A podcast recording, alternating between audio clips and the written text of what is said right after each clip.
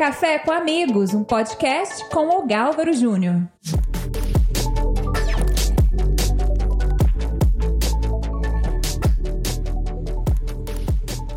Bom, nós estamos de volta no nosso podcast falando sobre liderança, como investir, educação financeira, alternativas e tudo isso. No bloco anterior a gente falou sobre uma panorâmica maior aí. É, uma pessoa que está começando a sua jornada, é, seja um jovem ou seja uma pessoa. Uhum. Nós encerramos falando sobre quando eu começo mais cedo, o ideal é começar com cerca de 10%. Se eu estou já mais adiantado na minha carreira, é, isso vai me requerer um sacrifício talvez uhum. de 30%.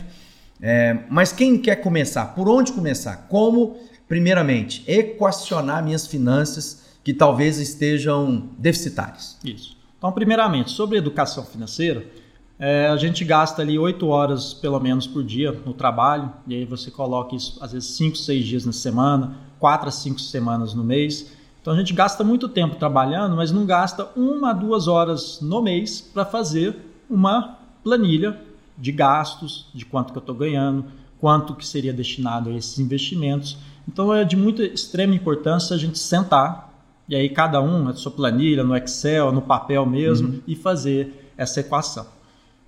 Depois, o próximo passo é abrir uma conta, seja em corretora, seja em banco, e fazer os investimentos. Para quem está começando, uma boa alternativa, como eu estou falando de longo prazo, são os títulos públicos. Porque o ticket mínimo para entrar em título público através do, do Tesouro Direto é um ticket mínimo muito baixo. Vamos traduzir isso para a pessoa que está iniciando. Isso. Então, quando nós estamos falando de títulos públicos, é, tesouro direto. Uhum. Vamos traduzir isso para uma pessoa que não, não entende. Tá, eu estou aqui, você é meu consultor, eu vou, eu vou separar 100 reais do meu mil reais. Como eu começo? Isso. Então vamos o que lá. O que significa isso? isso? No mercado financeiro, o poupador, aquele que vai aplicar, ele vai aplicar em algum título. Título seria um papel que eu vou comprar que vai me remunerar de, um, de acordo com aquilo que ele vale, com aquilo que ele. Isso, de acordo com a taxa do, do momento do mercado e aí quem vai me emprestar esse dinheiro pode ser o governo, através quem do vai, título Quem público. vai pegar emprestado. Isso, quem vai pegar emprestado para aquele poupador. Eu estou emprestando para o governo, Tesouro exato, Direto. Exato, você está aplicando no governo e ele vai te remunerar.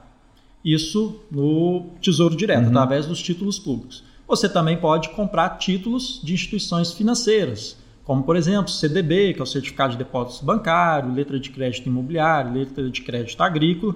E você também pode emprestar, ou seja, aplicar em instituições não financeiras, através de debêntures. Uhum. E, aí, e aí você está emprestando, por exemplo, para uma Petrobras, para uma Vale. Então são diferentes tipos. Como eu estou falando aqui. A debêntures não tem nada a ver com a aplicação na Bolsa de Valores. Não, não. É um título também. Também como eu empresto para o governo, estou emprestando para a empresa diretamente. Exatamente. Então, como no começo, como você está pensando em longo prazo e um risco mais baixo, o mais indicado são os títulos do governo, porque o governo é considerado bom pagador. Uhum. Se ele começa a ficar deficitário, ele emite mais títulos e vai renovando o estoque da sua dívida. Então, o tesouro fica sendo a melhor alternativa, além de ter um ticket médio baixo. Eu preciso começar com quanto? Você... A partir de 30 reais você já faz o, o investimento via tesouro. E eu tenho direto. que procurar quem para comprar isso? Corretora ou banco, que você tem que fazer um cadastro para que a, o tesouro tenha vinculado a sua conta em alguma corretora ou em algum banco. Uhum. Então você tem que procurar corretoras que não cobram ou bancos que não cobram taxa de administração sobre esses títulos públicos. Talvez a, a cultura brasileira dos, dos, nossos pais, talvez a, a grande maioria estava lá na questão da poupança. Uhum. Qual a diferença da poupança e desses outros dessas outras alternativas que se apresentou? Isso. A poupança ela não vai ser a melhor alternativa porque quando a taxa básica de juro, que é a Selic, de 45 45 dias, o governo, via Banco Central, ele modifica sua taxa de juros, que hoje está em 6% ao ano, quando essa taxa está abaixo de 8,5%, a poupança remunera apenas 70% desse movimento. Então seria 70% de 6%. Então é uma remuneração muito baixa. Ao passo que se você for para o Tesouro Nacional, você vai ter um título chamado Tesouro Selic que vai seguir a taxa dos 6%. No mínimo eu vou ganhar. No mínimo você vai ganhar a taxa de juros Selic, que juros sobre juros ao longo do tempo vai, vai tendo um efeito multiplicador. E aí eu quero agora uma aplicação que vai além dessa taxa mínima. Isso. Por onde eu, qual é o caminho? Até pelo próprio Tesouro você ainda dentro da renda fixa ainda, você tem outras alternativas, como atrelar ao IPCA, que é o índice de preço ao consumidor amplo, a nossa inflação. Atrelar a inflação mais uns juros acima da inflação. Exemplo, hoje a gente encontra títulos de IPCA mais 3,5%. Então quer dizer que ao longo do tempo que eu ficar com esse título, ele vai me remunerar na taxa da inflação mais 3% ao ano. Há risco diferente do outro? Por que, que esse produto me paga mais e o outro me paga menos? Isso. O risco fica sendo o efeito inflacionário. Na verdade, é um risco positivo, que se a inflação sobe, essa taxa me remunera mais.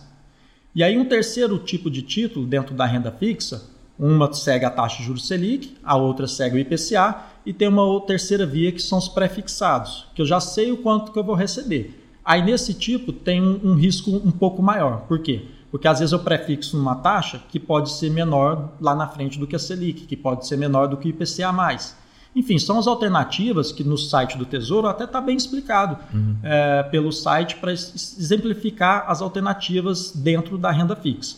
É possível comprar lá no site do Tesouro ou no banco sem ter a instituição ou isso não é adequado? Não, tá isso... certo que eu estou perguntando para a pessoa errada. não, mas ele é, é, ele é necessário. Quando você vai no Tesouro, ele pergunta em qual instituição está vinculado o seu CPF. Você pode vincular vários CPFs. Então, tem que ter uma instituição. No banco, você vai ter a conta dentro da corretora do banco. Na corretora você já tem a conta ali automaticamente. Então é necessário, não é que eu estou uhum. puxando para o meu lado, não. Até porque a XP, por exemplo, não cobra taxa de corretagem sobre títulos. E ela públicos. ganha o que fazendo a aplicação nela, se ela não me cobra a taxa?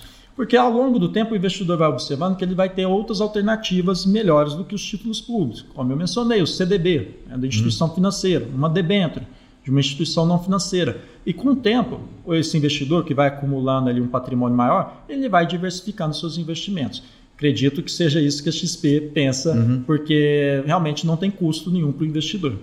Ou seja, o meu 100 reais vai ser de fato 100 reais sendo aplicado e, e, e sendo tendo renda a partir dele. Isso, exatamente. E aí, com o tempo, juros sobre juros, quanto mais ele ele está ganhando mil reais hoje, mas amanhã ele está ganhando cinco mil, ele está aportando mais, ele vai crescendo o bolo, desde que tenha uma educação financeira né, adequada para que pense no futuro. Bom, aproveitando o nosso podcast, né, na nossa interação aqui, é, nós temos aqui no nosso nossa plataforma do Café com Amigos uma pergunta: Como investir de uma forma que me traga maiores probabilidades de obter altos retornos ao longo do tempo, ou seja, a longo prazo? Isso.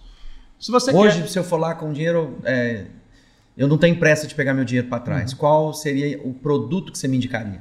Então, para indicar um produto para você, então precisaria identificar primeiramente o montante inicial, os montantes regulares, caso você tenha um nível de poupança mensal, por exemplo, e os seus objetivos. Quando quer aposentar, quando quer ter, obter renda através desses investimentos e também, muito importante, ter o, o conhecimento ao perfil do investidor.